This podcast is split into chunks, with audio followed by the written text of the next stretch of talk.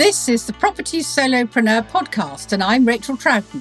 I'll be talking about everything you need to create wealth by building your portfolio in a sustainable and profitable way. I'll be sharing the realities of a property investing business.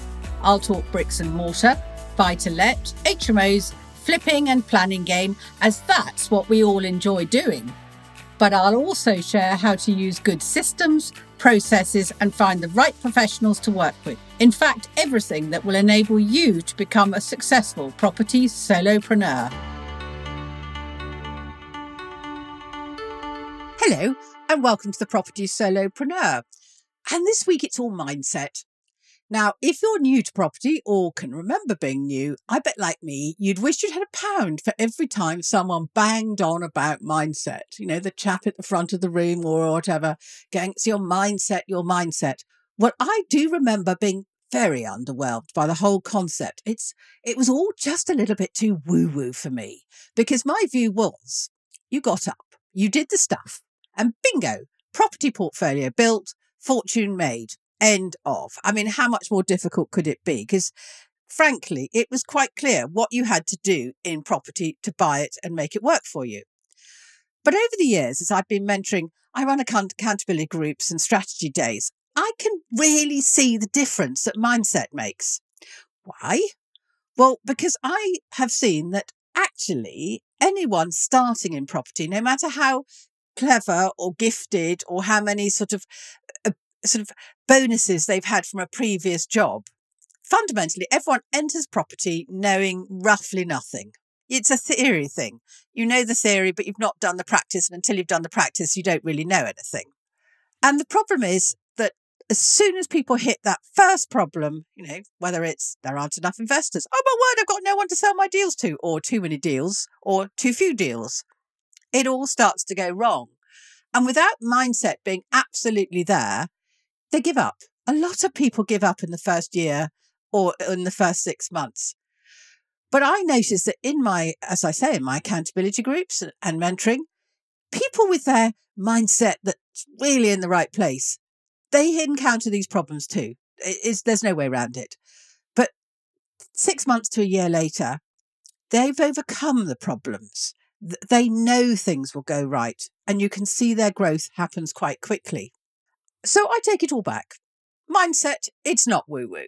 It's actually the missing piece of being able to run a business well and successfully. And that's partly because we don't work in a vacuum. And I've said this so many times, haven't I? We don't work in a vacuum because the marketplace moves. You know, sometimes it's good, sometimes it's bad for all sorts of different ways of doing property. Interest rates move. The government change rules. They change the rules sometimes without even telling us. And you suddenly discover that you're going to have to spend an awful lot of money on a property you're currently letting out very successfully just because um, Whitehall Mandarin has changed everything at a stroke of a pen. Now, if that happened to you, it could be devastating. And you have two choices. Your mindset's in the right place and you go on, or you give up. And we don't want anyone to give up because it is such a game changer. So mindset and its cousin money blocks. If you come across money blocks, well, there's suddenly something that you discover are absolutely vital to how you do your business. But money blocks, I'm going to do another time because they're absolutely fascinating. And today we're just doing mindset because I believe that's what gives you the backbone. You know, the ability to bounce back no matter what.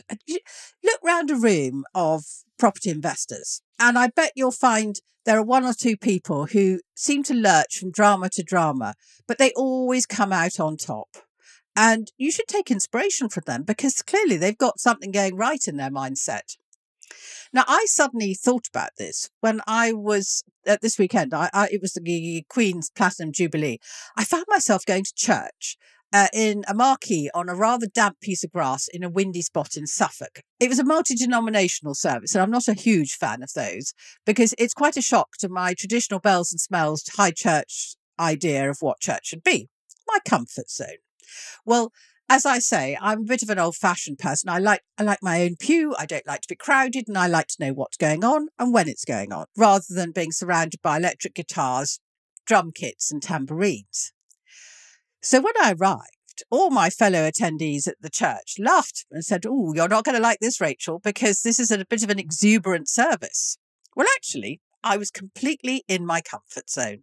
I dressed appropriately, so I wasn't going to be cold, and I knew exactly what I was going to let myself in for. And with that knowledge, I was there to enjoy myself. Because whilst my husband was in the army, I used to regularly attend drumhead services.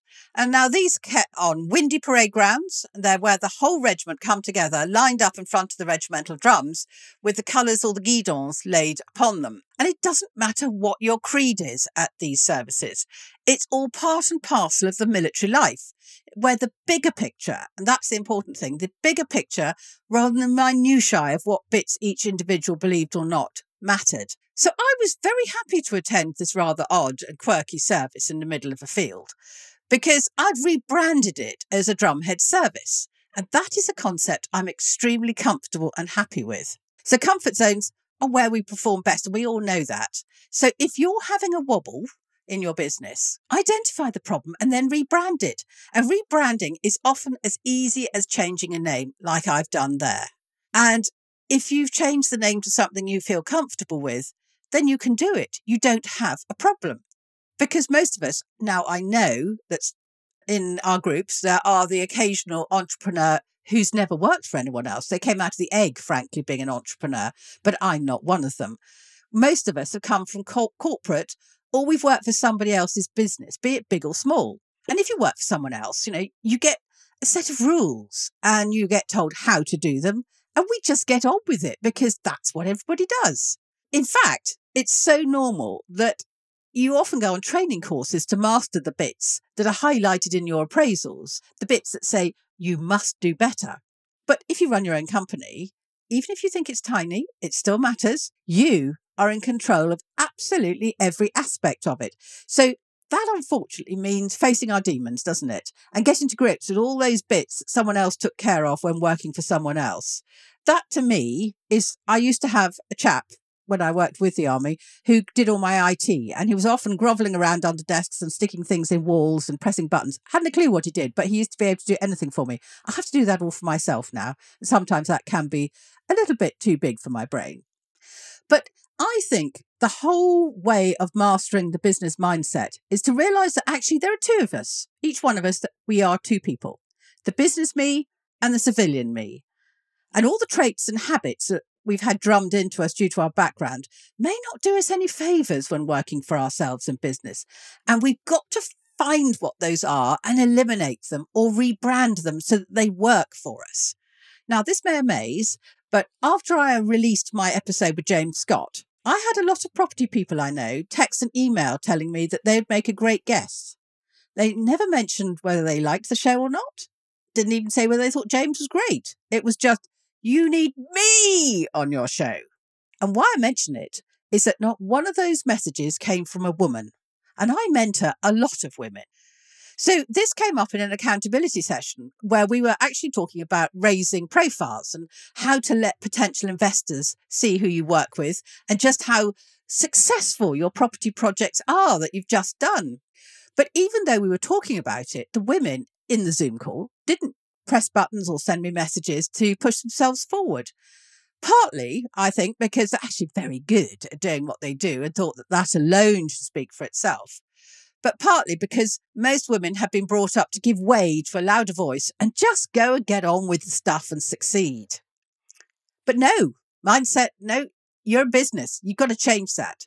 You need to learn to toot your horn or blow your trumpet or whatever other fantastic little phrase you have up your sleeve. You need your business mindset to be re- ruling your responses. And we've got to, as women, get encouraged to throw ourselves in front of the selectors shouting, you know, it me, choose me. Because there are so many of us out there. That's the only way we're going to be seen. So if that's you, shift the mindset. If you can think of a really good reason to say no to any of these things that I'm going to mention in a minute, then you've got to change your narrative and work out what you need to do to get it into a positive. Because why not you on a Facebook Live? Why not you as a guest on a podcast or as a star of an Instagram reel? If it's a bit daunting for you, being on your own in the spotlight, well, team up with someone else who'll be happy to support you for a five minute chat to the world. You know, introducing you, give, feeding you lines, letting you show how brilliant you are. Because mindset does, honestly, often affect marketing, which is absolutely crucial. All of us in property need marketing. Oh, yes, you do. Not unless you're totally self funded. You know, you find every deal yourself and you don't interact with anybody else ever. I would suggest you do need some marketing, just so that people even know your business exists. Well, mindset, I think, is very much the armor you put on before pressing that record button and being out there. You know, mindset is knowing that you might be the worst speller in the world, but you just keep going regardless. Now, I'm going to put my hand up to that because I can't spell for toffee. And, you know, at the beginning, that really did cause me a problem. But I now know that in order to keep going, I've got to send those emails out time after time after time, and they're not going to be perfect. I can't get them perfect. Now, I know they're not perfect thanks to I've got a pedant in my email list. And I know when I've got something wrong because he always lets me know that I've used the wrong spelling of a word. But I'm, as I say, quite content about it because I'm dyslexic. There's nothing I'm going to be able to do about it. And this didn't happen overnight. I can't see on a spell check if I've picked the wrong spelling of a multi use word. Um, I used to be worried, but I'm not now. I just let it wash over me. His attitude to my problem is not my worry. I've got stuff to do. And tomorrow I've got another email to send. And besides which, he still hasn't bought his first house. Need I say more? So, mindset, we're going into summer now at the time of recording. And it may be that the outside sunshine is just calling to you to go out and do a bit of extra gardening or lying around, you know, soaking up the rays. Well, let me remind you that your business plan's got targets to hit throughout the summer, and it's your mindset that will get you back into the desk. Trouble is, it's quite often losing the will to live, isn't it, at this point of the year, over a particularly dull task. But you've got to get it done in order to make a long term difference to yourself. Get that mindset telling you about what's going to happen when you've done it. So I think if this happens to you, spark your interest. Find a way of getting interested in whatever is causing the problem. It really can change the mindset for the better. And we've all got something in our business that, frankly, would prefer never to do. And in my groups, funnily enough, it tends to be one of two things accounting or anything to do with tech. And I've owned up to the tech, haven't I? It's a very funny thing, but we let our mindset tell us that we just don't understand figures or whatever it is, the crucial part of our business. Well, if you're going to let this rule you, why on earth are you even contemplating working for yourself? So this may not be your zone of genius. I do love that phrase. But get interested in it, even if it's suddenly no longer a mystery to you because you've unpicked a tiny bit. You'll have an inkling and a general understanding of what it is that is needed. And if you've got that, that little tiny nugget of understanding, then you can outsource it and know you can outsource it confidently knowing you'll notice if it's not being done or if it's not being done well. You're going to be in control. And I think that's vital. Now, I can't do any form of mental arithmetic, part of my dyslexia, but I can understand the figures and spreadsheets I need to work effectively and profitably. Now, I don't suggest that you all do what I did, but I do remember Elton John taking his accountant to court. Oh, this is years ago, I think almost at the turn of the century. And that made a huge impression on me. Now, he lost the case, which centered on who should have paid what in the business um, and that various people were negligent in ways of the way that they had dealt with these business costs. Now, I never fully, as you can understand, understood the ins and outs of it. It just made a huge impression on me. And I realized that once money starts to flow into a business, it can be very difficult to keep it under control, particularly the way that profit seems to slide away, often due to a lack of clear leadership from ourselves or the business owner, CEO, whatever it is you call yourself. So when I left full time work in order to work completely for myself, I put myself on a full time bookkeeping course, which you've heard what I've said before is actually my idea of a total nightmare. Now, fun enough, after the end of the first week, I began to realize that I quite enjoyed it. It, even though it was dealing with figures, there were lots to do in the bookkeeping world that actually I completely got my head around and understood and started to, to want to go in the next day. The first week had been a bit sort of touch and go, frankly. Now, I will admit, I'm never ever going to put a good bookkeeper out of a job. But it did mean that I could do my own books until I'd made enough money to outsource this. And I wasn't going to outsource something that I had seen clearly from Elton John could completely undermine everything I was trying to do. And so I made sure I understood what was fundamental to my business Uh, before I started to outsource it. Because I'd been told all my life that maths wasn't my forte and to leave it to others who were more gifted in that department. But my mindset is this it's my business and it's my profit. And I can't outsource activities and payments to other people if I don't know what's going on to my bottom line. And even worse, I can't outsource to somebody if I can't spot if they're doing something that perhaps will close me down financially. It's not unknown for things to go brilliantly at the front of the business and just to be a total disaster at the back. I know that this is my mindset for business because actually in my non-business part of the world, I don't have anything to do with my uh, bank accounts and things. My husband does that because it bores me rigid and he just tells me what's going on. It's not just numbers and accounts that I've got to be in control of. So you've got to know where in your business is causing you a block. It might be something completely different. Perhaps networking is your stumbling block. And trust me, that also comes up in my calls. So, mindset. Keep reminding yourself that this is professional you and you are perhaps going to have to do things that you wouldn't necessarily feel comfortable with. So let's take networking. If you're not walking into a networking room with your property mindset head on, you might slink into the room and give off all the wrong sort of vibes, mightn't you? So what I have to remember to do is that I'm in when I'm going networking, I'm going in as a professional property person. I'm not sliding into the room as a mother of two with a passion for medieval history who somehow stumbled upon a networking group on a wet Wednesday evening.